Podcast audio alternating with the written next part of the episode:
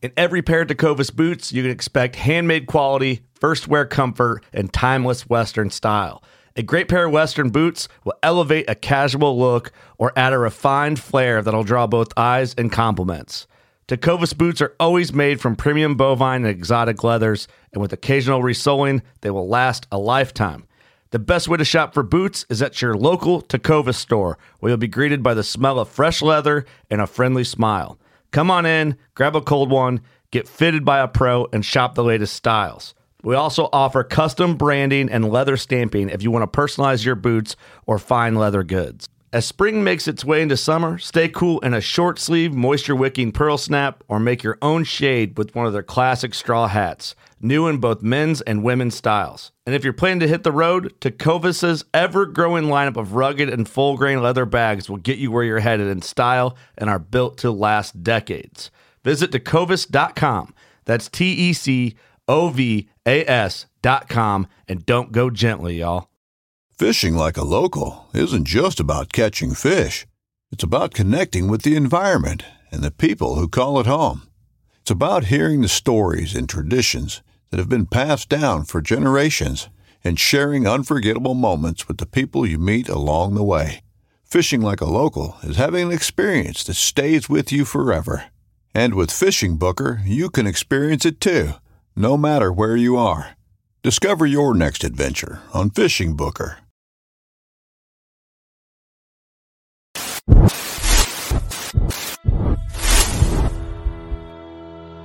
Welcome back for another OG show live. Mr. Randall, how you doing? What's up, everybody? Welcome back to the Reel Down. Welcome back to another episode of Bass Fishing for News. Hi, boys and girls. Welcome to once again the Bass Kayak Beers. Brother, this is the final cast. Another segment of uh, Chasing the Tide, your saltwater connection on the Pelican. Welcome back, everyone. Another episode of Feather and Fur. Your host, Brad. Welcome back to the Mindset Podcast. I'm your host, Crystal. Hey, welcome back to Off the Water. Happy Susie Q here with Adventures of Outdoor Woman podcast. Hey guys, welcome to the Rusty Hook Kayak Fishing Podcast. We're brought to you by Pelican Built Tough. For all situations, go to pelican.com. Eastport Marina on the beautiful shores of Dale Hollow Lake. For all your lodging, kayaking, go to eastport.info. Yak Gadget. For all your fine kayak fishing accessory needs, go to yakgadget.com.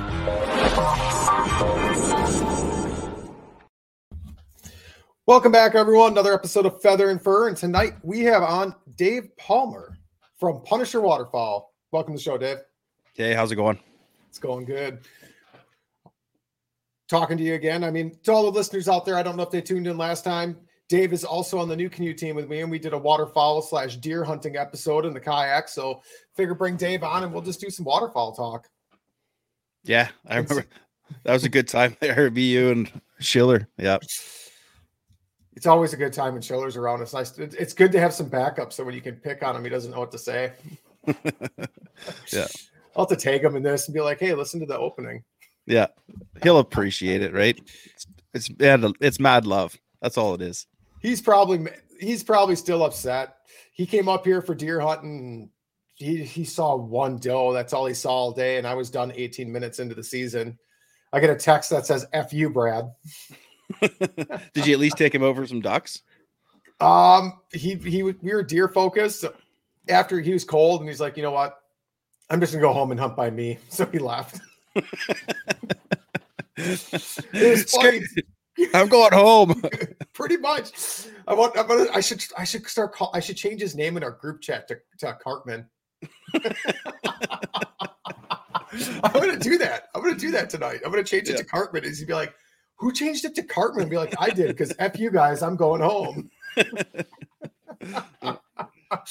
That's hilarious. But no, um, like the season like abruptly came to an end, but it's gonna. I think it'll be okay. Yesterday, I went out and did a bunch of scouting. It got real cold Sunday night, eight degrees, no wind. So all the marshes locked up. I went and checked the big river by me, the Wisconsin River, and that was a slushsicle rolling. Like there wasn't even clean water on the river. Like, oi, figured for sure the season was going to be over. But got warm out last night. Warm. It got almost 40 day with the sun, so the river's clean at least. And I'm hoping maybe some marshes might be able to open le- back up a little bit to at least we can get back into them because there's still birds around. They're just hanging out in the middle of lakes now, which you just can't do anything about. Yeah. Did you guys like it just seemed like here normally you get that like it takes a month for you to get into the actual snow staying on the ground. This year, I don't know if you guys had the same thing, but it was just like you kind of woke up one morning and you went, Oh, I guess I should put my summer clothes away. Like it was just the weirdest year. I don't know. Uh, It was same here because I want to say it was two weeks ago. It was 70 degrees out. Yeah. Like, and all of a sudden, like we have snow. We got snow day after day after day. We had snow for deer hunting, which I remember snow deer hunting before, but it was just crazy because you're right. It was like it was 70 degrees two weeks ago, and now it's cold. There's guys ice fishing by me. Yeah, it's not like that here. We're not that cold yet. so, wow. No, I, yeah, it was. uh, It's just, it almost came in too fast, and I'm wondering if those birds are just going to come and not stage. like You know how normally they kind of follow that frost line. The good birds, Right. they kind of follow that. This year, I'm just, I haven't been able to hunt. I haven't been, I haven't been scouting much just because I didn't know if I'd hunt this year, and I'm kind of wondering, are those birds just gonna like one day and gone? You know what I mean? We'll see. we have a lot. I mean, after that cold snap, our bird numbers are pretty low right now. I mean, I'll continue. I'll push through the rest of the season, but it is, I don't see any spectacular, phenomenal hunts happening. Honestly, No, but hey, but but I'd rather be out hunting than going to work or anything. You know what I'm saying? agreed. And I have off all week too. And we got that big cold snap. I was real concerned. I'm like, what am I going to do? Like, I'm not in the mood to start ice fishing yet. Like, it's still hunting season in my mind. Yeah. Like, start texting buddies. I'm like, what's it like in Illinois? I'll drive south. Yeah. It- yeah. This year might have been a great year to chase that, right? right. Yeah. Hmm. I Yeah, might have just- to think about that. Just crazy, crazy year. It seems like it was just here and gone. I mean, I didn't. It, was- it feels really that way for me, especially on the ducks. I spent so much of my October and the beginning of November just focused on grouse hunting. Like I was invited to be a guide at the Rough Rough Grouse Society's grouse camp. I took a dog trainer out for his first time. We had our grouse camp. I was up another weekend on top of that. So pretty much focused all of October on grouse. Then September rolled around last weekend was gun deer so i've only been out for two weekends and it's like the season ends in like what was that like nine days ten days something like that i'm like man i missed an entire waterfowl season this year Yeah. So, if you could have, how many days do you think would have been good hunting out of your boat this year? Like, do you think you could have got the whole season, or is it you're kind of stuck? There's no boating right now. no i can get out on the boat right now um, Yeah. very select waters Yeah. might be able to see some marshes open back up um, especially if there's some current like if there's a current running through there i think they'll open back up might have to ch- chop your way with an axe through to get the boat in the in the water but once you get the boat in i think you'll be able to break some stuff open so season Yeah. started september 1st for teal shut down opened back up the first weekend in october basically so if you wanted to focus on waterfowl you would have had a solid almost two months with teal season of being able to get out there. Yeah, because it stayed warm, right? yeah, So, fortunately for me, so for those that don't know, I'm in Ontario, Canada, and we don't have that split teal season where where people are shooting wood ducks thinking they're teal, and yeah, what about the rainbow teal? The, the- Yeah, the you know I rainbow mean. teal? Yeah, the the mullet teal. yeah. I haven't heard him called the mullet teal yet. That's awesome. Yeah so yeah like uh, we don't have that here. It's just season opens on the 25th of september and it goes right through till the end of december first week of january somewhere in there. And yeah we don't have to worry about that early teal and all that stuff so, sure. When did you say your season opened? Uh, september 25th that's a long season. Yeah so the way it works here is we have um we have an early goose season. Okay. And then it shuts down for about a week and then it opens back up goose and ducks and uh, yeah then we kind of we do both of those so and then ducks run through like an extra week in december and geese shuts down just after Christmas sometime or just around Christmas. I'm not a big goose guy. As soon as ducks are open, that's what I want to hunt, right? Right. So, yeah. But interesting. So, like in Wisconsin, we've got that early teal, which is um, the first through the tenth, and then that runs at the same time. We have an early goose season, which is the first through the fifteenth. Yeah. Then all of that closes somewhere in there. There's a youth hunt, which is a two day duck hunt for youth. And then our northern zone opens normally the last weekend of September and runs straight 60 days, no splits. And the southern zone will open the first weekend, normally in October, for 10 days, I think it is. And then it does a week off and then runs for the remainder of those 60 days. Yeah. Then in December, don't quote me on the days. And if you hunt Wisconsin, look at your regulations because I don't know this off the top of my head. We've got a late goose season, which I think is something like, I don't know, the 20th through like the 5th or like the 24th through the 5th or something like that. It's like a week and a half in the end of December. Yeah. See, then we have another late goose season that's in like, it doesn't affect my area. So I don't know the exact dates. It's like February, March, somewhere in there. And that's for all the places that during goose season, if you can't shoot, there's there's specific spots that you can't shoot on Sundays. So those places get an extra week in like February or March, kind of when the migration is coming back, you know.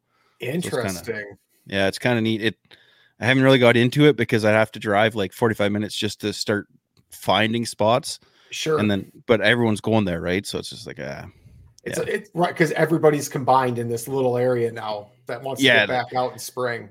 if you look at the WMU map, which ones are affected, I guess it's not really, it's more township based. There's not very many spots left. So we're starting to get more and more Sundays back. So um, it's not a lot of places, but yeah, it's something that can happen here. It's a shame it's got to be on a bird that's got like no plumage for spring, right? I mean, Yeah. what I wouldn't love to be able to like have one duck of any species to be able to take it in April. Right. And just like, like, okay, this year I want a, you know, a wood duck to be mounted. This year I want to, right. Like, oh, Exactly. Yeah. Now, are you guys finding? I we don't know about this year, but like last year and the year before, it was so warm, like until later on in the season that that it almost seemed like season closed, and then that's when the birds started piling in. Right. This year might be a bit different, but the last few years, it almost seemed like they should shift season a couple weeks, right? That Yes. Um, I feel like there's such a big double-edged sword there. I mean, we still had quite a bit of open water at the end of last year, and the last week was some of my best hunts. And then like the season closes and there's no more pressure and all the birds get to relax. And like I think it Yeah. really exaggerates the numbers that were there. But I really think that second to third weekend of October is really when we normally historically see our big push. And whether it feels or seems like it or not, I think the numbers really do overall do show that. Yeah. I guess my big question would be if you could sacrifice two weeks from your start of the season to get one extra week at the end of the season, would you do it? No, I, No? I, I wouldn't because let's look over the past five years. We're getting lucky where things might start to come back. But I mean, right now we're ice fishing in southern Wisconsin, right? Yeah. Yeah. 2019, I was ice fishing on November 16th. Yeah. That's not me. So Yeah. the averages tell me that it's probably pretty good where it's at. Yeah. Good. No, that's just a debate we've been talking about up here lately. That Sure. so I was like, you know what? I'll get a Wisconsin little feedback into this just to see what you guys think, right? I mean, it depends who you talk to because we keep bouncing around because we have three different zones. This year, it's the Great Lakes zone, the northern zone, and the southern zone. The year before, there was a Mississippi River zone, but there was so much uproar about that. We went to a Great Lakes zone, and there, there is a constant fight in Wisconsin for who wants the later season. Yeah. I mean, there really is. I mean, last year, I Mississippi went later. This year, the Great Lakes goes later. But like you talk to the guys that love to chase divers, they're like, all that's left is golden eyes. Like, what the hell's the point? Why are we hunting? Like, what's the point? Yeah. Like, I don't want to go out there and shoot a bunch of golden eyes. Like, I want to go out there and shoot cool ducks. Yeah. Yeah. That's So I, I like, I don't know. I, I feel like you're never going to please everyone. no. And and when it's coming down to just golden eyes and buffle heads, you're kind of like, eh, it's kind of it's kind of really cold out. Like, eh. Agreed. A hundred percent. Like Yeah. it's like, do I really want to go out there in a layout boat when it's cold and shoot a bunch of golden eyes? Or, or you're right, Buffalo. I'm like, no, not really. I don't No. want. I don't want. I don't want to take the Dramamine because I don't feel like getting motions. Like I don't feel like the seasickness after. Like no, I just don't want to do it. Yep. Now, one mallard in that spread. Yeah, I'm going. Sure, Right. right. Like, ooh, that's a big boy. He's staying around now. I'm coming out. yet. So, yeah. Yeah, you get a you get a couple of those shore mallards that hang out in the open water and they decide to swing through. Then it's different. I agree. yeah. So, I've, I've, so- I've got a kind of a crazy goal for now. Like, I don't know why, because it's so like ridiculous. But this year, where I was hunting, we just had a ton of coots, just a ridiculous amount of coots. And I was joking with a buddy, and I think next year we're going to try it. I really want to put a two man limit of coots on the front of my boat. yeah. That's Soft. 30. That's, That's- yeah. There's 15 each in Wisconsin. That's 30. Yeah. Just a They're- big old pile of coots. Yeah. Yeah. Then what do you do with them though? I'm gonna try. I'll make. I make my own sausage. I'll try making them into sausage. Yeah. Yeah. Just mix them with like 90% pork. Yeah, mix them with some pork and a lot of seasoning and Yeah. yeah, yeah. No. Yeah. There's um we had that last year. Tons and tons of coots and I was like, "Oh man, these things are just like there's so many that at times you're like, "Ah, are there other birds even going to want to land here?" Right? Sure. Well, then some of the youth hunters were starting to come in and and you know, they're up here the first year that they can shoot by themselves I think it's 16 years old. They can use their gun by themselves. So it's like a bunch of 16 year olds come out and they're seeing all these birds and they're just like going to town like every day. They're like, yeah, we're getting limits there. And I'm like, yeah, keep going, bud. That's awesome. That's yeah. So uh, What I'm curious to know what they did. They, I mean, I remember the first time when I first started duck hunting. We were, boy, that was a long time ago. But I mean, I knew some waterfowl ID, like I knew like diver, but I didn't know what was what really, right? And I remember buddy and I got into some Mergansers, oh, and yeah. I remember just trying to breast them. I'm like, this thing smells like snails. yep. Yeah. Like these are horrible. Yeah. Anytime I think of the, have you seen that episode where um, I think it's Remy Warren and um, Steven Rinella cook up a coyote, and he's like, "Have you seen that?" And he's like, I "Oh, think I- so. Yeah, and he he's taking a bite of it, and he's just like, "That bite just tasted like what a coyote smells like." And then every time that I go to eat, like think of shooting a merganser, I just think of that clip, like that bite of mergansers tastes just like they smell, right? Like that's Right. Oh, I can't do yeah. it. Yeah. No, we don't I don't shoot those anymore. I mean, No. I know I've never had coot. I mean, I try making them into sausage. I mean, who knows? I mean, it might be decent. You put them, you put Yeah. it, but yeah, I know a buddy that he does all that diver hunting and they they get plenty of McGans. Like he takes a bunch of people out and they don't like so Mergansers and buffalo heads and bluebills and golden eyes and it all just goes in a big pile, gets ground and made into sausage and it's actually pretty damn good. Yeah. Yep. And I shot a coot last year, I'll admit. Um and I just put it in with the with the grounds and it worked. Sure. Right? Like that that worked for me. Um do you guys are you guys allowed to shoot cormorants down there? Yeah, we are. Yeah. Yeah, No, that's no, No? Are we? Holy cow. No, I don't think we are. Yeah, that's just started up here. um, No, we're not. No, we I want to say two two years ago or say two years ago or so. And those are just like the most disgusting things ever, right? So I don't know a chef that would cook one. Really? Like, they are gross birds. Yeah, no, we can't shoot comrades. Those things drive me crazy though when I'm out on the Mississippi River because they fly real similar to a goose, some like a time, like Yeah. just like a super quiet goose. And until you get the right angle and you can see that long neck, like I don't know, they got that real similar like wing beat to them. Oh yeah, and I It's just love. yeah. I love watching them when they're in the trees and then they put their their wings out and they're just like, I own this shit, right? So Yeah. No, we can't hunt those here. I was thinking, what was I thinking of? Now I got to look. I don't remember what I was thinking of. Other migratory game birds. What was I thinking of? What was I thinking of? Fishing like a local isn't just about catching fish. It's about connecting with the environment and the people who call it home.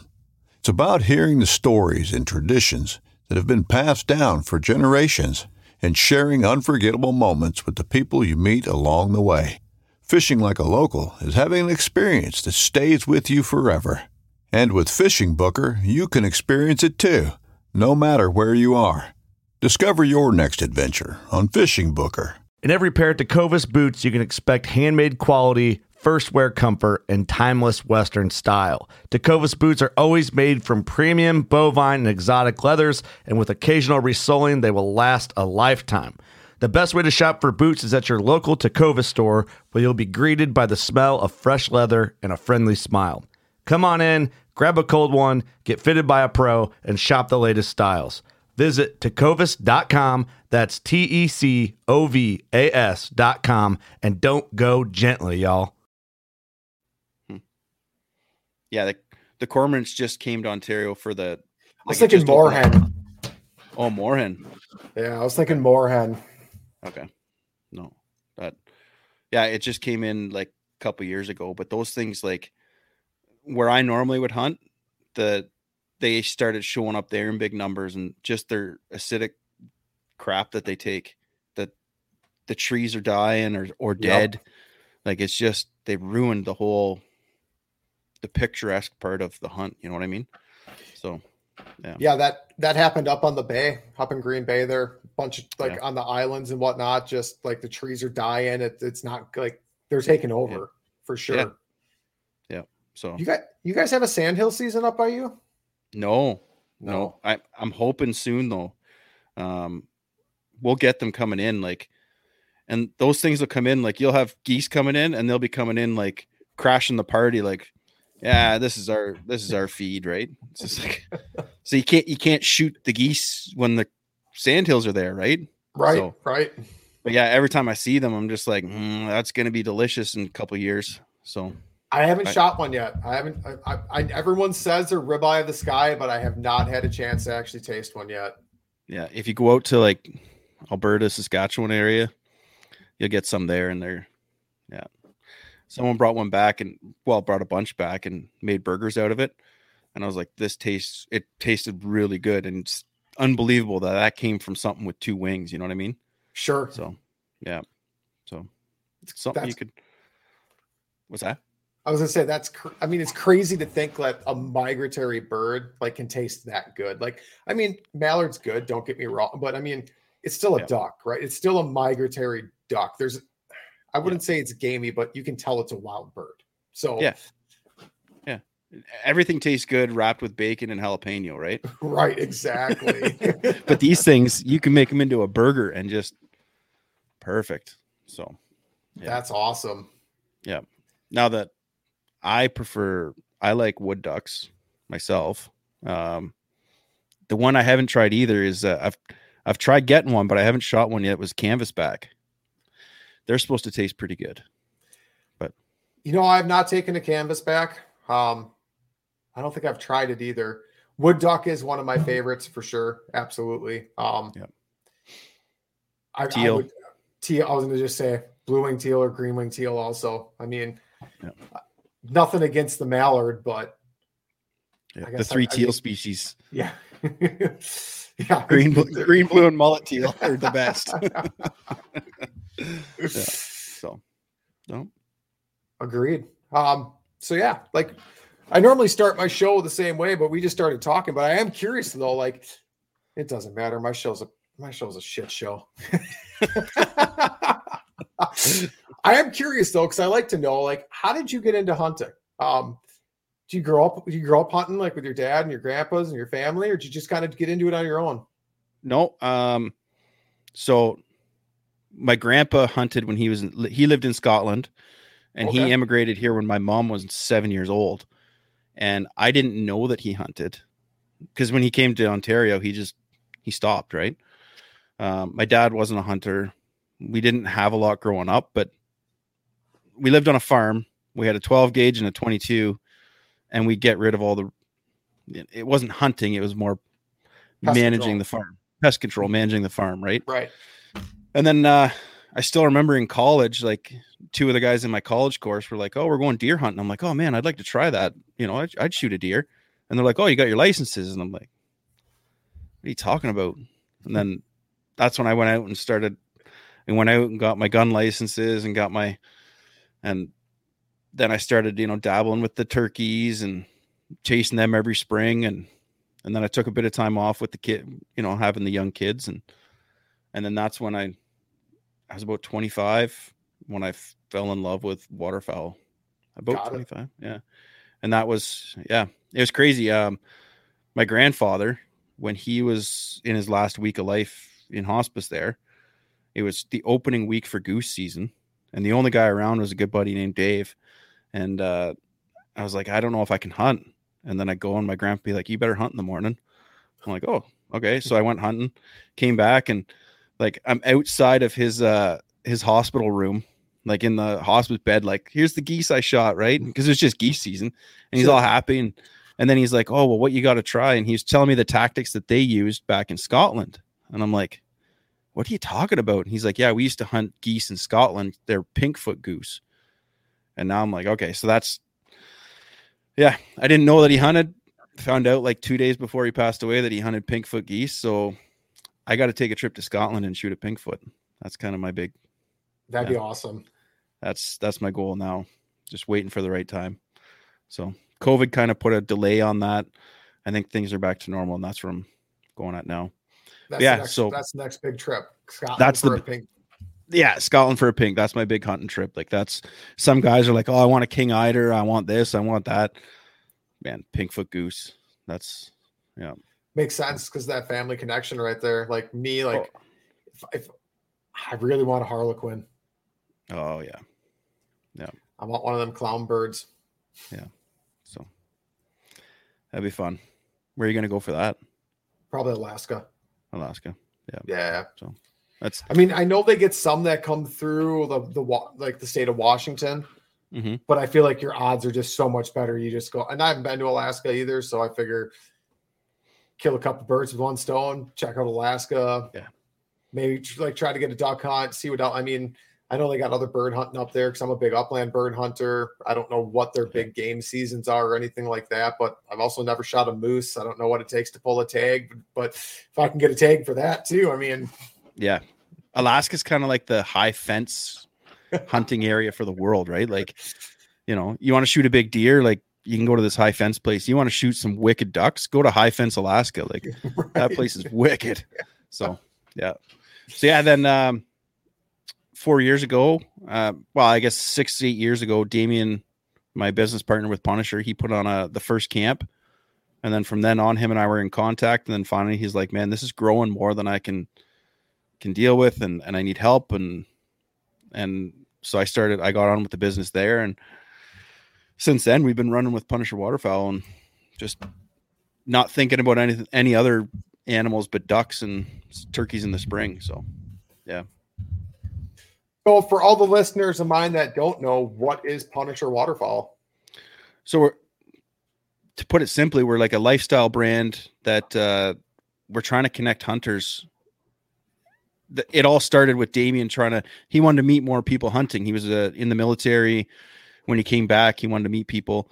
So we kind of kept going with that theme. So now we run camps a couple times a year. Next year we're going to try three, but I guess I guess people hear it here first. But we're going to try three camps next year. And what that is is we just take people from we've now expanded to we're taking people from all across Canada. We meet up in a hotel and then we go out hunting in the mornings and and put on a big experience and and people enjoy it.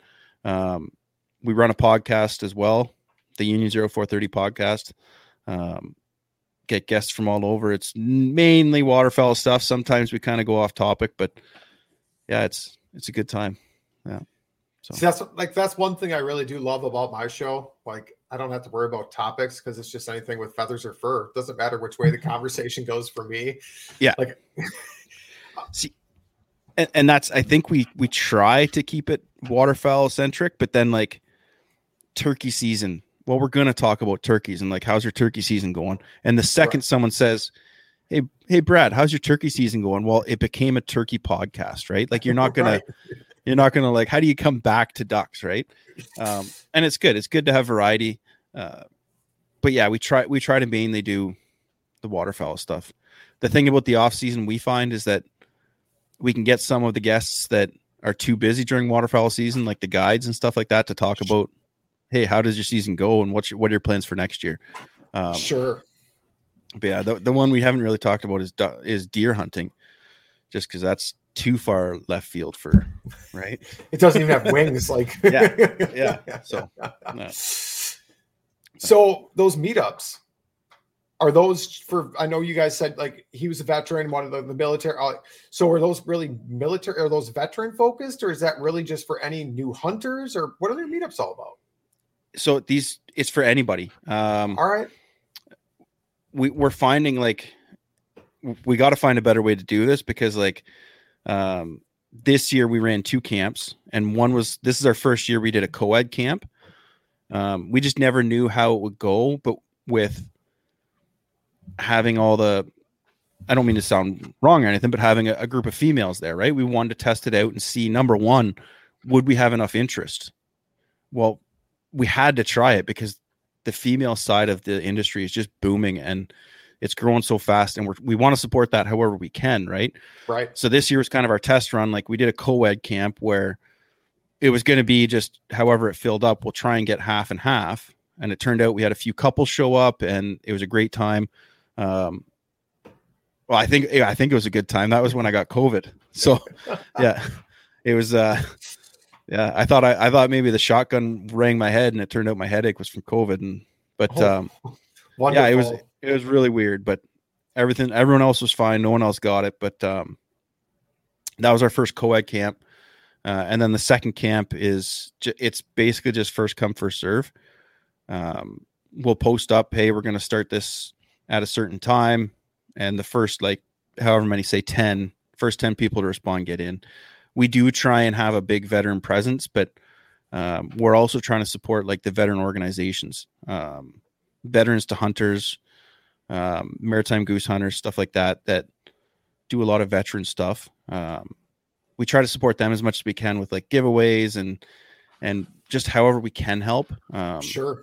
and then also like if there's ever ever a veteran that ever wanted to come out there's five guys on our podcast and not one of us will say no. Like we're gonna take you out. It's yeah. Thank you right? That's kind of what we're trying absolutely. to do. Absolutely. So, yeah Yeah, because I volunteer my time with Wisconsin Hero Outdoors, nonprofit that takes veterans and first responders out, kayaking, fishing, and then while we don't do much, hunting gets tricky for them just because of insurance and logistics and stuff like that. But we work with people that are insured and do do like trips on our behalf. Is really how it works.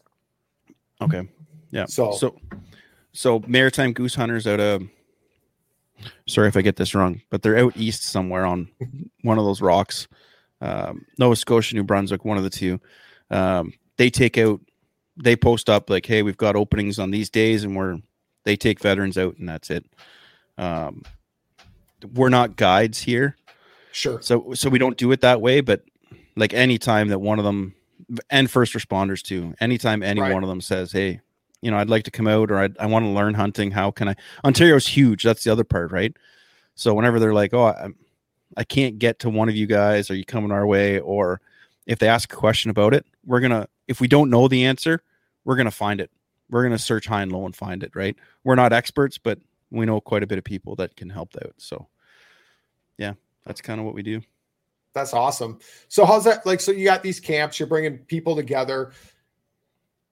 Are you like locking down? Are, are you hunting public? Are you locking down a bunch of private for these camps? Kind of a mix of both. I mean, I'm not looking for your secret sauce. I'm just curious how like the camp experience goes. Like, so lately we've been what we do is we try and focus on we'll we'll, we'll team up with a guide service and Okay. they'll for the camps themselves um so fair and foul they did our last camp and then um highland outfitters did the one before that um both excellent excellent groups excellent people in general right and that's kind of one thing we look for is like people that we can um and then they'll focus on the the bird hunting side of it. We'll still help them scout and all that stuff, but we're trying to also focus on the camp experience and you know like having good meals and um, you know the good experience overall, right? Comedy act basically is what what it comes down to. so Do you guys do any seminars then, like at your camp? Is like there any like, is it more just like go out hunting, come back, have a meal, share stories, that type of thing, or like do you guys do any seminars like, like you want to learn how to blow a duck call? Here's a duck call, like or a goose call, or like stuff like that. So the neat thing I found about all of our camps is that we're bringing together so such a diverse group of people that like one person will be like, "Hey, you know, I'm my goose call's not sounding good. Can someone help me out?" And then we'll have another person there that they'll help them out, tune their goose call, you know, give them a little lesson. Um, it's bringing people together to, and they're learning from each other, and, and then sometimes it's like scouting for what it actually is. It's damn boring, right? Right. But you'll get people that like, hey, can I come? And I, I just want to see what's going on. Yeah, sure. Get in. Let's uh let's talk about it. Well, here's what we're doing. And sure. There's we're, we're we driving around wasting fuel. yeah, right. we might not show them anything new, but you know, right. it's part it's part of it. Um so yeah, we, there's there's always it's I guess it's not really so much a seminar as it is just like a a group of people to get together. And then the other thing that I'm finding lately is um as soon as we we fill the camps, so we'll fill these camps in July, August, somewhere in there. We'll fill them up. We'll make a chat group. Those chat groups from year over year, they all kind of stay active, and they're, ta- they're they're still talking to each other, and we're getting messages in them like, "Hey guys, I got a hot field tomorrow. I know you're probably all far away, but like if anyone wants to come out hunting, come on up. You know, you can crash on my couch and." And that's cool. Like, yeah, like, like your camps are making lifelong relationships. A hundred percent. And that's the big thing is getting that experience of people getting people together and yeah, the lifestyle part of it. Um, there's not many towns in Ontario now that that I'm not too far away from someone that that I've hunted with before because of these camps. And that's kind of a big deal, right? Like that's cool. I guess I guess I should say Southern Ontario. Um, the, the northern Ontario is a whole different beast, but yeah. So, There's a is there a line there? Yeah, it's kind of like a checkmark line. You know, it's it gets up into the foresty area, and they're like, "What are you talking about? Ducks? We're after mooses and got it, deers, and yeah." So, yeah, it's it's it's a good time, and the thing we strive for is to make sure everyone leaves happy and and we can't guarantee the birds, but we can guarantee you'll have a good time. That's kind of what we aim sure. for. You know what I mean? So, oh yeah, yeah, yeah. You can you can you can guarantee a, you can guarantee an experience that's going to have memories, like because it's all yeah. about the experience. I mean, I've had hunts where I haven't seen a bird, and they're some of my most memorable. Yeah, hundred percent. And then sometimes like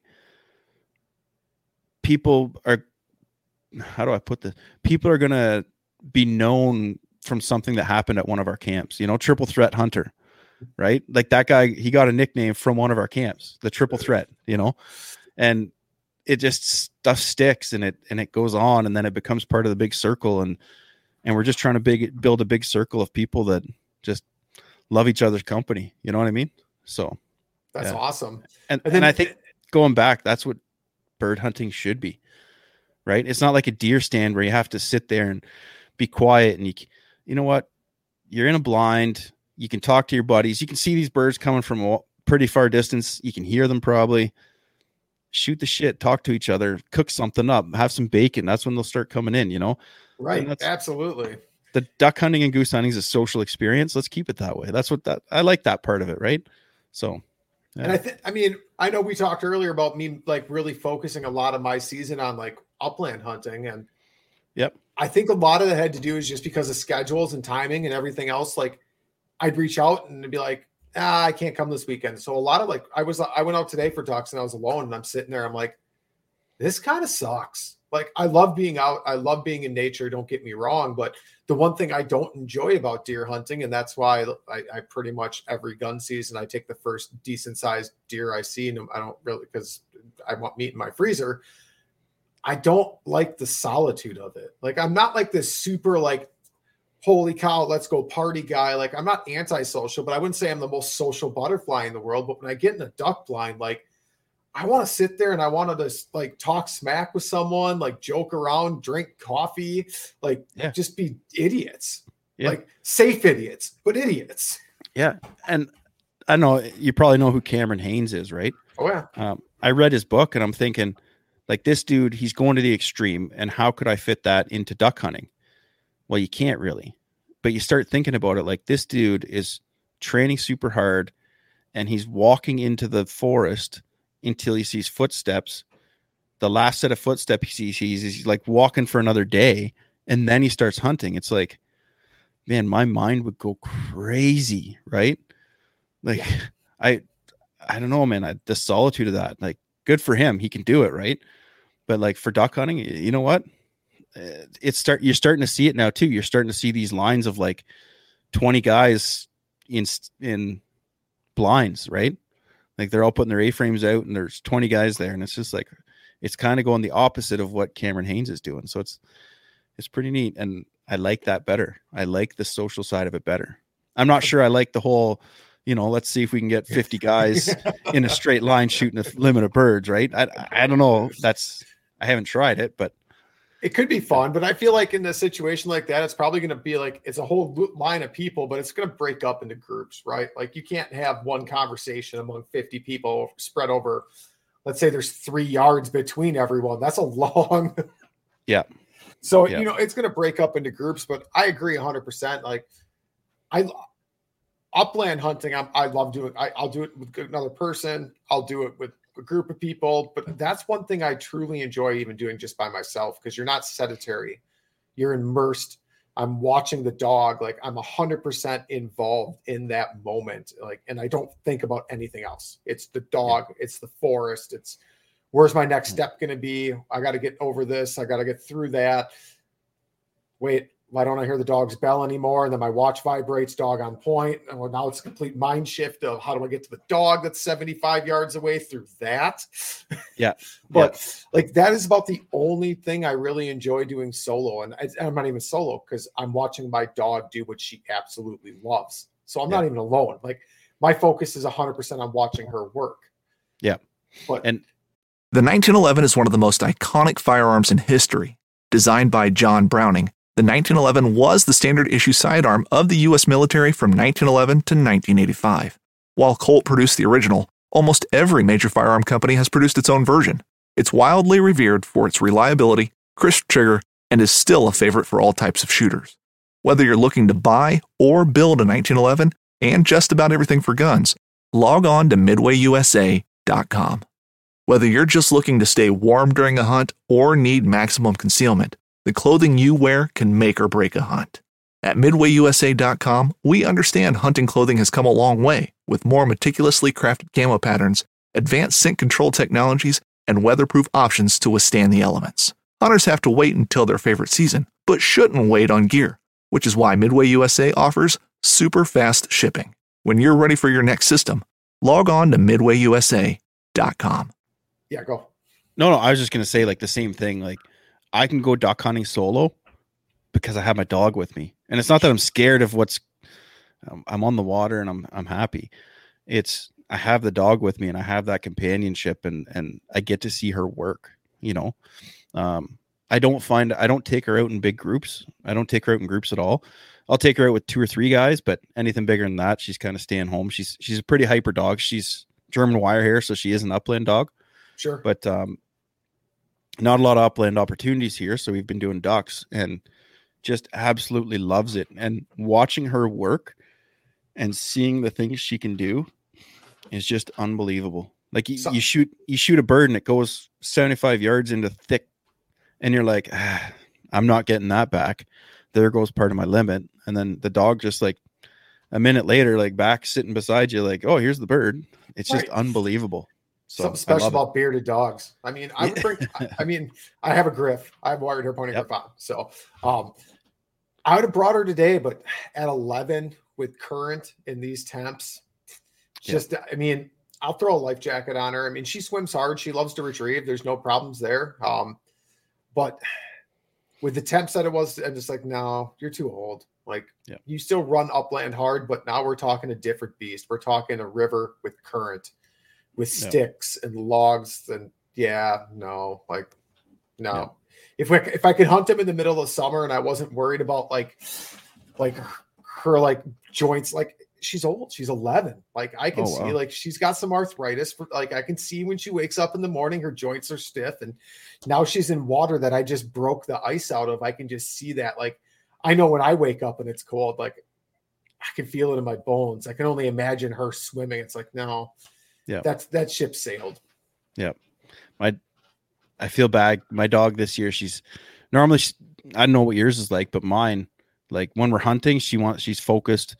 When we're in the house, she's like running all around, but she does not want to cuddle with anybody in the house, just wants to be on her own until it's hunting time. Then she's just all over you, right?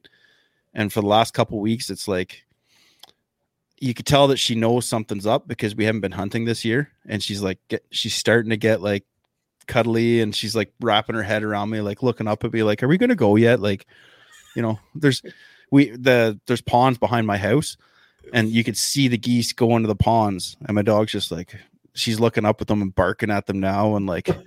Like it's it, she's almost like saying, "Dad, you got to shoot these things. What's going on?" Right? So, yeah, It's it's fall, it's getting cold. I can tell it's cold. Are we are, like are you are we gonna go yet? Like what do you wait? Like did I do something wrong? Like what's wrong Yeah. here? yeah no it's it's me i i crashed my motorbike and i can't hunt yet so it's my fault and she's i'm starting to feel bad for her right that's that's the big thing like this is what she's bred to do and this is what she's primed to do and and she's held back because something i did right feel bad for her so yeah i'm not getting another motorbike yeah You know, I don't. There's times I miss mine, but I, the number of times I almost went down from inattentive drivers and everything else, it's just as soon as I miss it, like someone cuts me off, and I'm like, I got steel all around me, and I still don't like what just happened. Like that happened way too many times on a bike. Yeah, yeah. So, I have you seen those um those mud motors that are made out of a Sportster 883 motor, the Harley Davidson motor? I've seen a couple. Yeah, I was thinking, you know what? I can't have a motorbike, but I could have a motorbike engine. And then I started looking at it, going, there is no way that there is a duck within two miles that's going to be a, asleep after you go into the marsh with this thing. Like, that's just a race boat. That's all it would be. So, I've I, I read quite a bit on those because I was curious to know how they would perform, right? Because I'm dumb enough to build something like that. I used to work on an off-road race team. I can fabricate, I can weld. Like I'm dumb enough to build something like that. I read a bunch on it, and it just seemed like they weren't the greatest option. no, but But it still looks fun. right, right? Throw a 1200 kit on it. Let's see what it can find do. a, find a total screaming eagle with a 110. right? Eh. Like, yeah. And yeah, that maybe I should get a boat again. so I've been looking at when when I was all laid up on the couch, I started looking at like because I knew I wouldn't be able to paddle the kayak right away. Sure. So I started looking at mud motor, like five horsepower mud motors for the kayaks, and because I want to get out on the NuCanoe, right? I was like, oh, Right. well, let's get let's get a mud motor. There's guys with mud motors, and I'm one of them.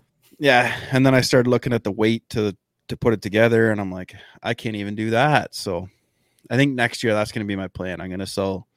I still have a couple motorbikes in the garage that I'll sell, and I think they'll turn into some form of mode of transport for the NuCanoe. What do you got for a mud motor for yours? I'm running the SPS Longtail. SPS. Okay. Yeah, so that's the mini swamp runner. Yeah. So it's got that really, really long shaft. It works Yeah. good. Um, I don't have any complaints. I wouldn't say it's not fast, right? It does like five or six miles an hour. But when you got a bunch of buddies with you that are paddling and you're going through like the lily pads and that thick grass, and you turn around and you see them like hundreds of yards behind you, and you're like, all right, now now it's adding up. Now it makes sense Yeah. because you you're paddling, the lily pad stuck, you shake it off, you lose some momentum, and you keep going. Like you don't have, you don't have to worry about that with that mud motor. You just pop, pop, pop, pop, pop, pop, and just keep going. Yep. Hmm. See, I had a mud boat here, and I found that nine times out of ten, when I was going out hunting, unless I was taking a big group with me, it was the two NuCanoes, right? Me Sure. and someone else in the NuCanoes, and I wasn't using the mud motor because I didn't really have a lot of places here. It's it's a, there's not a lot of muddy spots to hunt here, so I ended up getting rid of that. And now I'm starting to think about it like that's the whole point of me duck hunting is having a group out. So so I might be getting two more NuCanoes. yeah. I also picked up. I haven't had a chance to try it yet, and I know this is over the horsepower rating. So being on the and Nuke team, I we're both. I, I could never recommend anybody do this, but I did pick up a four horsepower Evan Evinrude weedless tin twin. Okay. Have you see, ever seen those? They've No. got that really funky lower unit that comes down at a 45 degree angle and it's got like a big wedge on it almost. And and it looks like a cone. Is that the one? Not really a cone. I'm gonna I'll, fi- I'll find a picture quick. Yeah. I was looking at the EPS system, right? Because you could actually put that under the blind. And Sure. I was like, so I was like, okay, but then it just logistics of getting it shipped and all that stuff just didn't work out, and I didn't really know what exactly would fit. Um, but yeah, that's yeah. I found an old school actual Oh yeah. so this is like the original ad, but you can see it's got that crazy shoe on it. Yeah. So I haven't had a chance to run it. I'm kind of curious. I know guys that run them on like on like Grumman canoes and whatnot. So I don't know if I can make this bigger. There we go. Well, this is the Johnson. The Evinrude lower unit's the same. But yeah. Yeah, they had hmm. a three horse with a built-in fuel tank, but I picked this thing up really cheap used with the four horse. I'm like, well, we'll see how it works. The only the only downfall is it's not a twist throttle. The throttle's over here and it goes like the throttle, it's not is over here on mine, and it actually like goes up and down in an arching pattern. Oh. So I made like an extension tube for it so I can use like the throttle. So it'll, it's kind of like you run it like like this almost. Yeah. And there's no reverse. Like the reverse on these is you literally you spin the thing around backwards so the prop faces underneath the boat. I haven't checked the clearance on that yet, but that scares me because it's a plastic boat and you get one little map. Yeah. You're sinking. Yeah. Hey, it they're easy to fix if you get This a is cut in your true. boat. The uh when I had that, I got an unlimited shipped Okay. up here, and uh the shipping company, uh, Canadian side, uh they they hit it. It looks like they hit it with like a like a rotary saw or something. Like there was a big gouge out of it, and I was like, okay, I'll just Probably so I filled fork. I've, I've seen so many damage with forks from forklifts. Yeah, it it looked too clean to be a fork. You know what I mean? Like Yeah. it it looked like someone just took like a circular saw and just like straight across like they were cutting wood and hit it. I was like, oh my goodness. So Blake was super helpful. I said, Blake, I don't want to ship it back. Like it's everything else is perfect about it. Just tell me how to fix it. And he went through. He's like, okay, you gave me the whole process. And then like a week later is when they posted the video on the on the Instagram. Like this is how you fill in the holes and all that stuff. And then he put the gator patch and it's it's mint. It's perfect. So yeah, Nice. yeah. I've been using it for the two years now. So. Nice. anyway, the big thing to learn from that don't get super excited from a purchase and just leave the warehouse with it on your truck and then stop at a gas station and go, that's a really weird design back there. And then look up closer and go, that's not meant to be like that. There's light shining through the whole thing. so, oh. yeah, my bad. Yeah, So there's you probably couldn't make a claim, could you? couldn't make a claim because it was You right through the left. hole. Right, already left. So, yeah, my fault.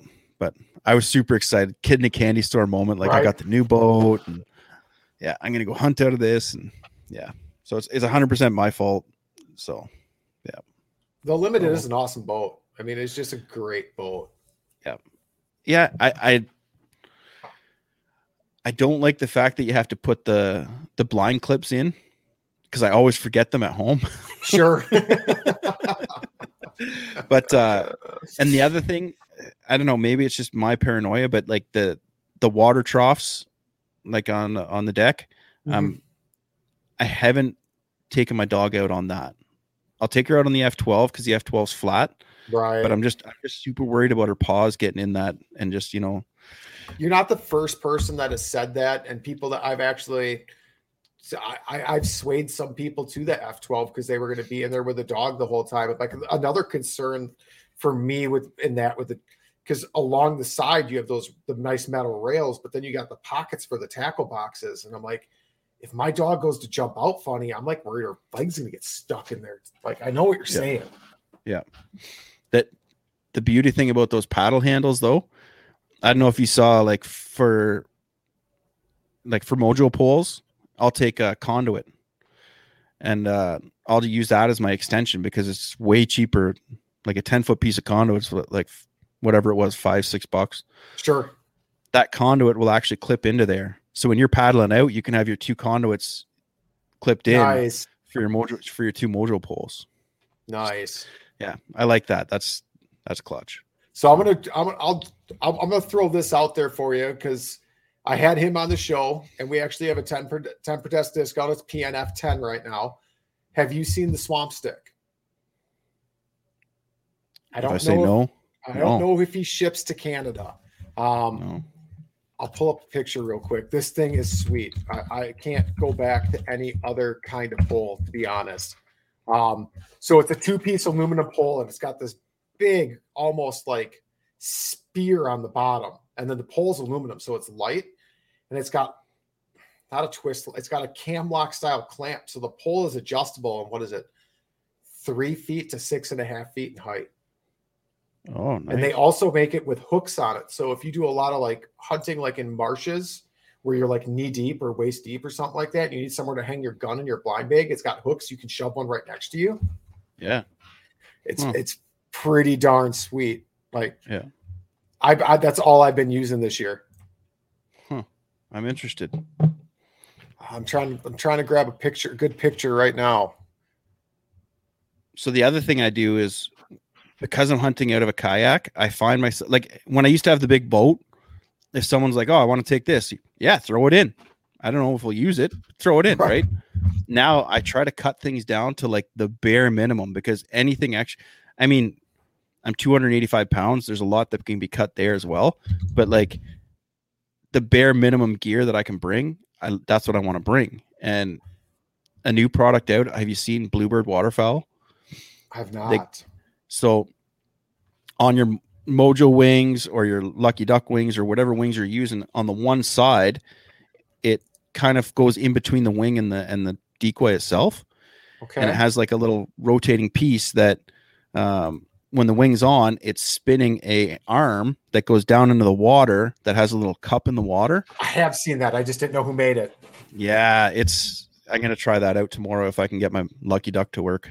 Yeah, tomorrow's my first day hunting, and of course I go and look at all my robo ducks, and you know one of them's broken, and batteries Sure. are dead in all of them, right? So There's that Oh, okay. swamp stick. So you can see it's two piece two pieces right here.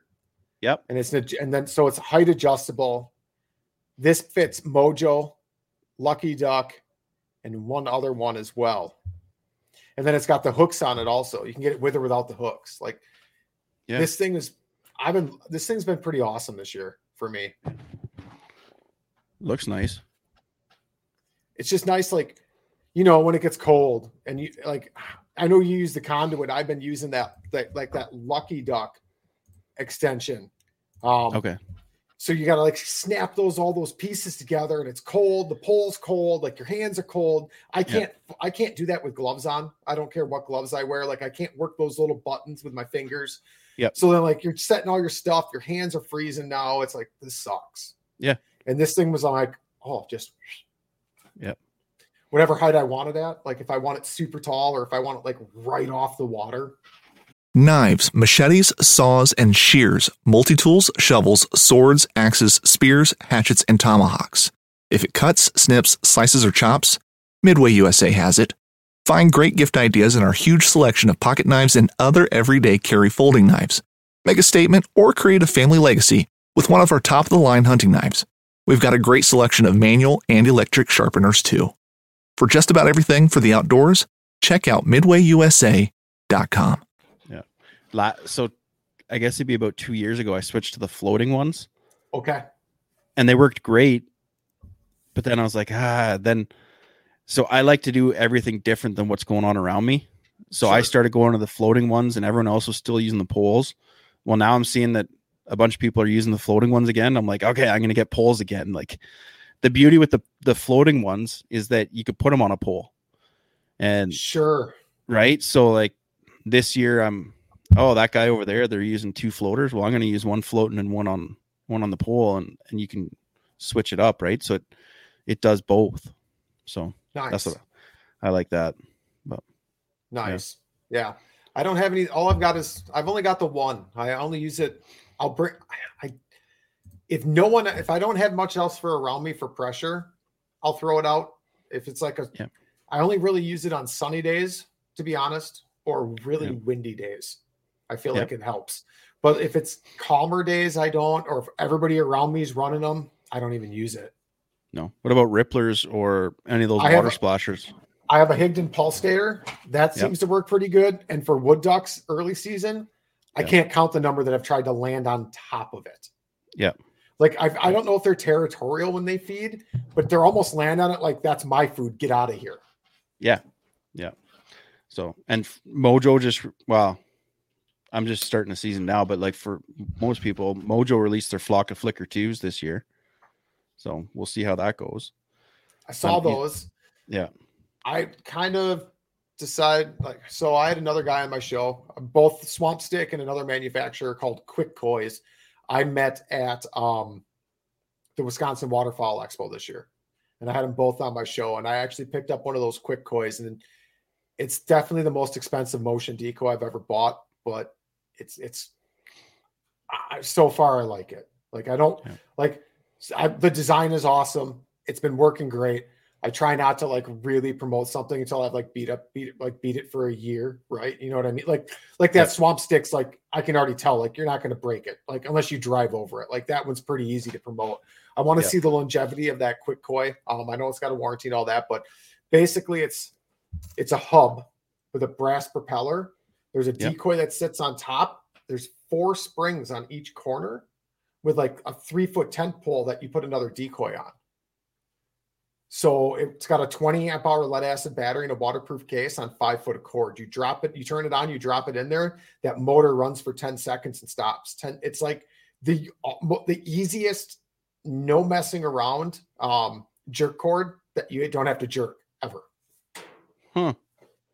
It's, 'Cause I, I, it's- I was just about to say, what do you use for a jerk rig? But that sounds like a slick little unit. I don't like No. so in the kayak I'll if I'm in my kayak I'll run a jerk rig because it's pretty simple but if I don't have my dog and I'm in the boat like the problem with a jerk rig is like where do you put the cord? Like where do you put it? Like do you put like a pole in front of the boat you can hang it on? Because when I got to go drive out there and get ducks if I don't have the dog I've cut so many of those cords I've had them wrapped up in my prop before. It's like I got frustrated with them because it's like I couldn't find a good way I know they work. They work mm-hmm. amazing if I can walk to get my ducks or if I'm on a shore spot or somewhere with my kayak, I'll use them all the time. But with a big boat, it just got to be so much messing around. Like, like where do I put this stupid string? Like, do we try to drive and hold it? Like, what do we do? And then I I- ran into that product. I'm like, no motion, no move, like no movement of me jerking anything, no worrying about the string. Just turn a battery on, drop it, and walk away, and the thing just goes. And like all the ducks like kind of peel back, it stops. They all go for like it's it's pretty cool. Hmm. I have to look at that. Yeah. The other solution you have, maybe like you were talking about a pole in the water that you just showed me a pole with a hook on it. I'm I just know. saying. I could use that. I, I've thought about it. I only bought one. I need to buy another one, to be honest, because I, Yeah. I would consider doing that, stick- sticking that right in front of the boat and just Yeah. loo- looping the line on that. Yeah. Then you just got to worry about like making sure you park properly every single time, right? Right. Like go pick up your birds, and then you got to come back to the same spot you were at. Like, yeah, maybe hopefully this uh battery thing, quick koi thing works for you. I've used it twice and both times have been awesome. It's worked Yeah. great. Um, Good. the battery lasts for like five hours. We were hunting a super high pressured spot and we got set up like we were there early and like I turned it on early because I want to just get set up. It was kind of cold. So I'm like, let's get back, let's get set up. We'll get the blind set up.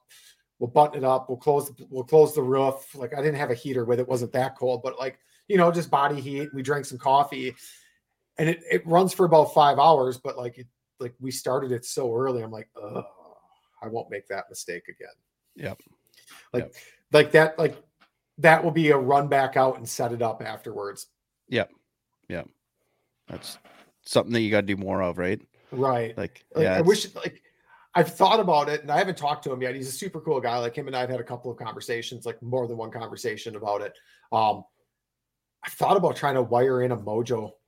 I was just about to say, like one of those Mojo remotes, just because it's just 12 volt. I mean, I don't know if those Mojo, I don't know if I know those Mojos are six volt, but I wouldn't be surprised if that remote's rated for like six to 24 volts, like most remotes are.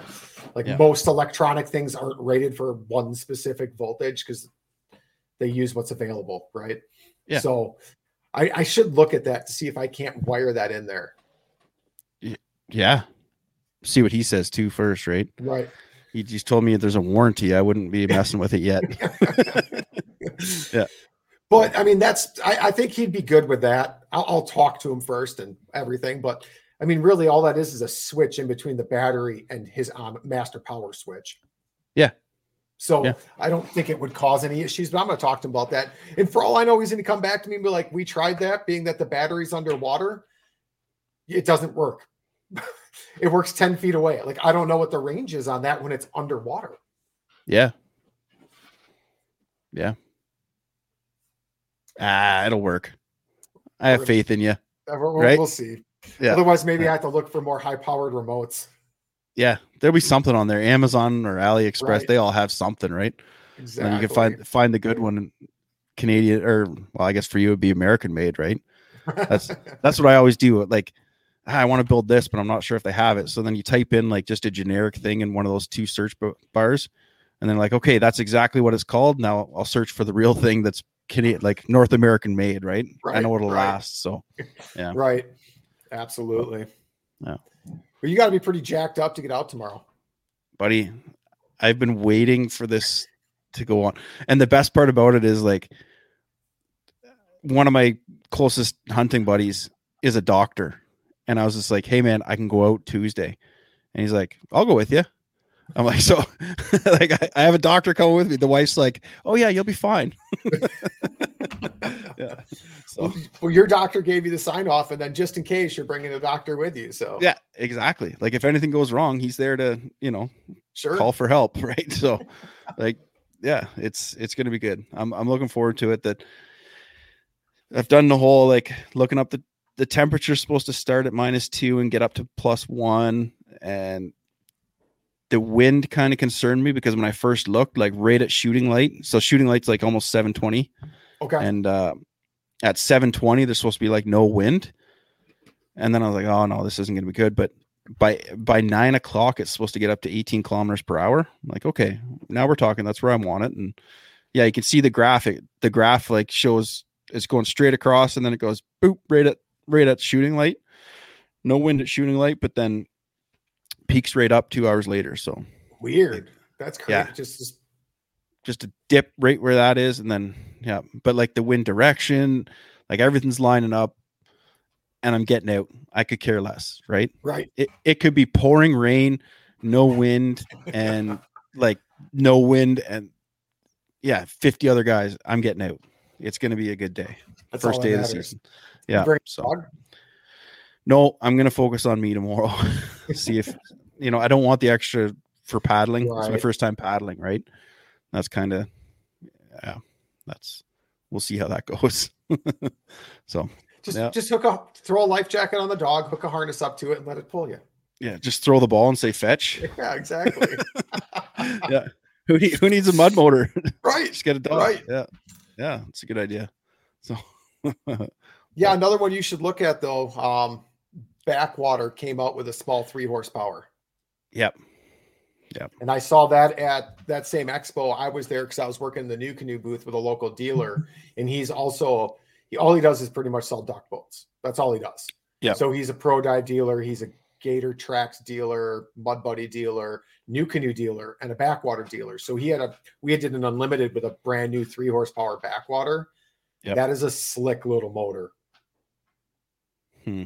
That is a slick mo like just the way it goes on and off and everything else. Like, like the, the SPS, you have to like unbolt it and whatnot, not unbolt it, but it's got big twist knobs and like there's a wrench you should lock it down with. Like, this is one pin to take it off. Like, it's super easy. Oh man. Yeah, and then that'd be perfect. So I guess I haven't shown pictures of it yet, but like as I've been waiting for the season to go on, I I bought a fully enclosed trailer, a 14 foot trailer, and then I put the two the two NuCanoes in it, and then I have pretty much everything I need for duck hunting is in that trailer.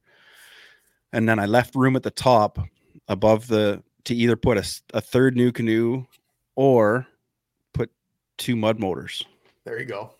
I'm really, yeah, we'll see. It's it's hard getting some of that stuff up here in Canada though.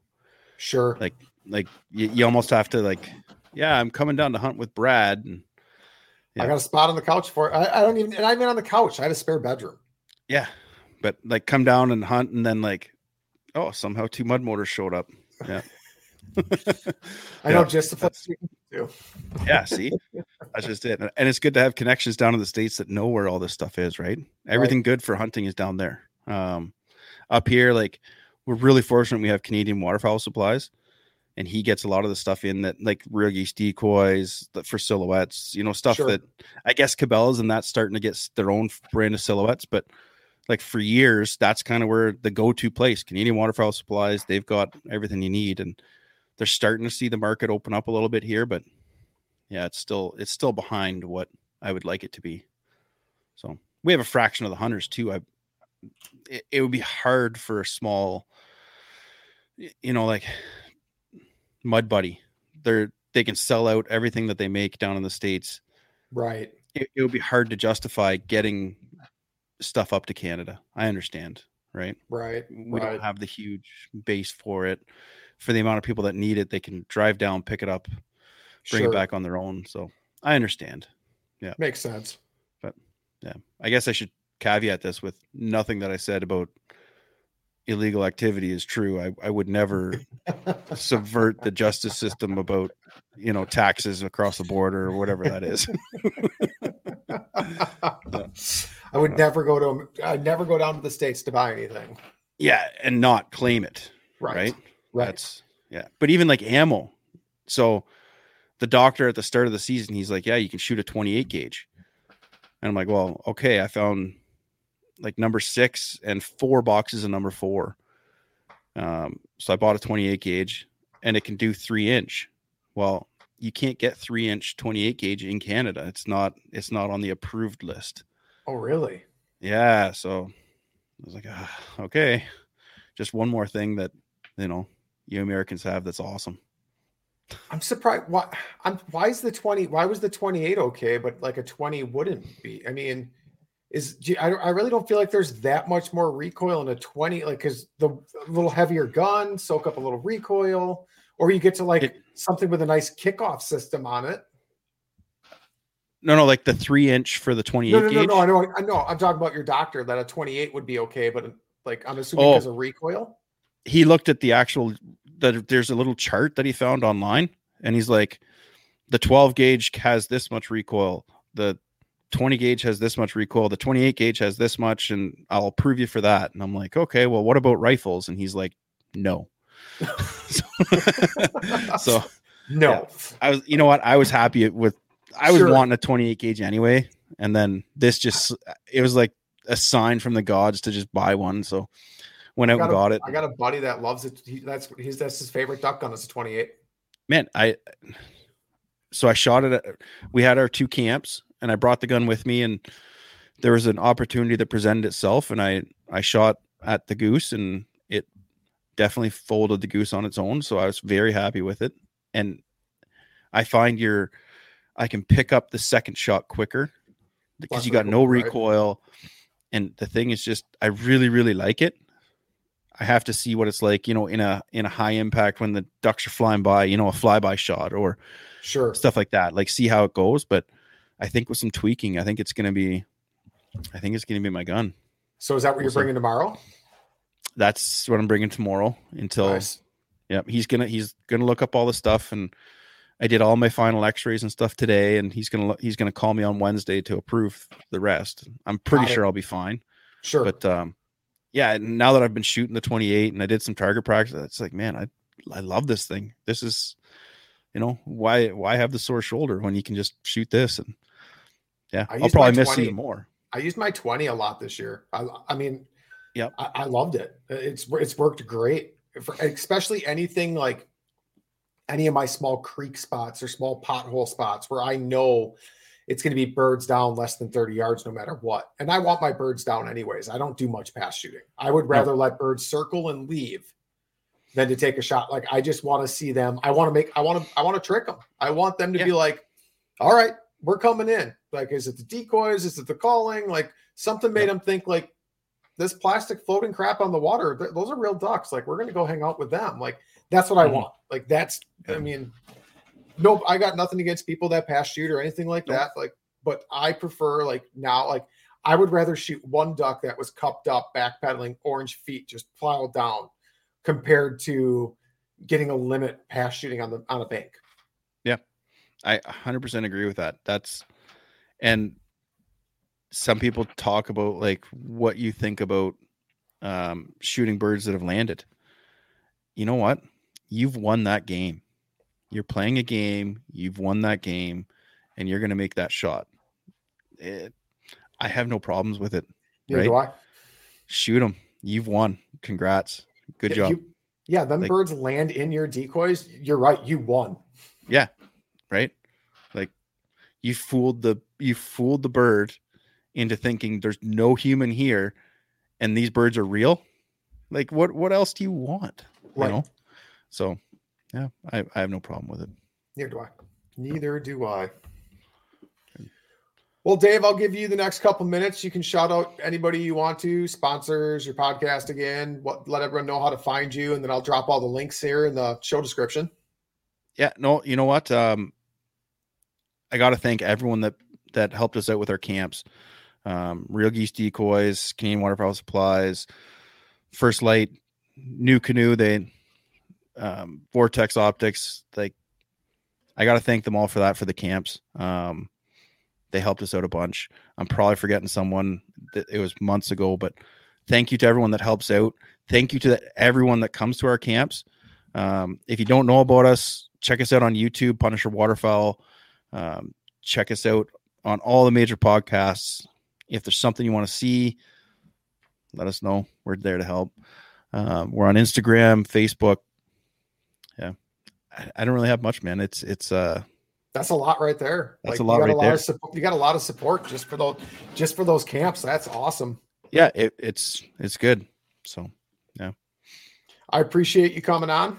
Hey, thanks for having me, buddy. It's uh it's always good. You guys are great. You know, pretty much everyone on that NuCanoe team is seems like good chaps. So I yeah. think so as well. It's got that family vibe going on. I mean, I, th- I feel like our us hunters need to stick together. There's a lot of fishing guys on there, and that's just it, right? Like, uh, I see all the fishing love, but uh, we need we need a lot more of the hunting love, right? So, yeah. Well, we'll have to start beating him, beating up Brian with some like, here, here's pictures, and just keep dumping pictures. Eventually, yeah, I I told him that I was going to be doing that as soon as I could hunt. We were actually planning. So there's now eight guys in Ontario that that are now hunting out of the NuCanoes. Awesome. And we were planning to do like this is the first year that a lot of them had their NuCanoes, and I was like, all right, guys, we're gonna do a hunt this year together. Like, thanks for picking up on what I'm putting down about these things. And then of course I kind of hurt myself and yeah. couldn't paddle, but yeah, you still got some season left though. You got like a month and a, you got over a month. Yeah, I kind of want to do it more of a fair weather thing where we can actually sure. use it as a teaching and and almost like a seminar. So I think sure. next year with everyone, we're gonna pick a weekend and just meet up, and it's just gonna be a you know eight NuCanoes wide and see how many ducks we can get right? I think and you can be... and you can run around with your mud motor and pick up all the birds. Right? So. Yeah. So no I, good. I, I appreciate you coming on dave.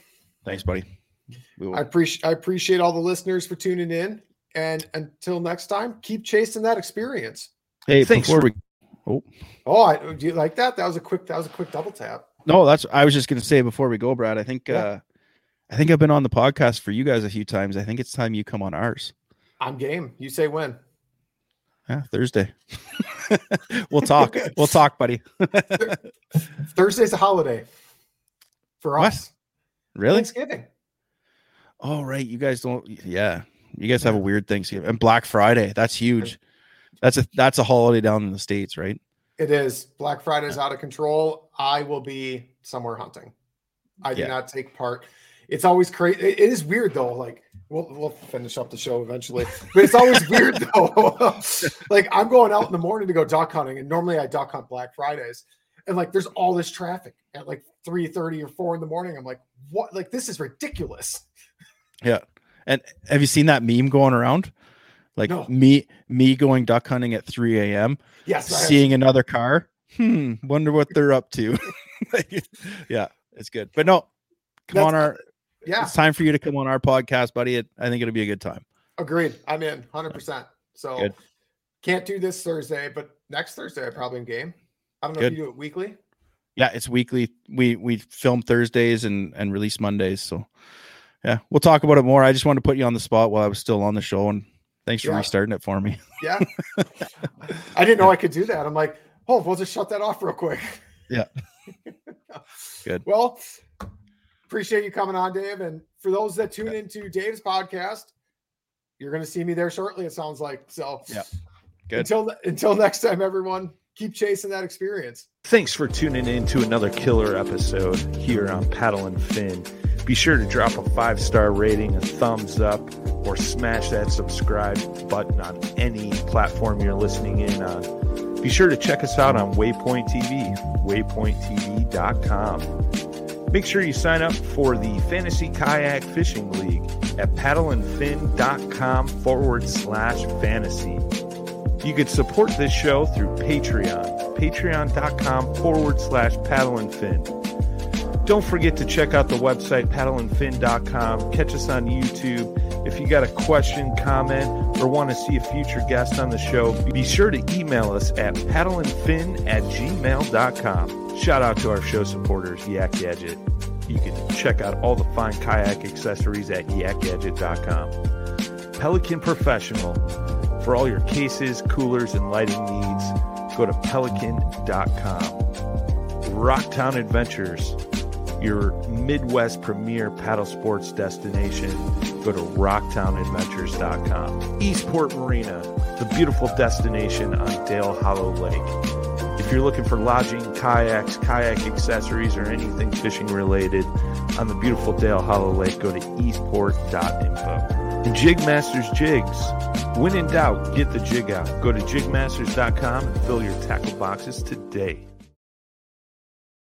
Watch Waypoint TV's Great Outdoors Month celebration, presented by Battery Tender, every Tuesday in June from 7 to 11 p.m. Eastern. Join us for land management tips, family hunts, and conservation centric films as we show our appreciation for the great outdoors.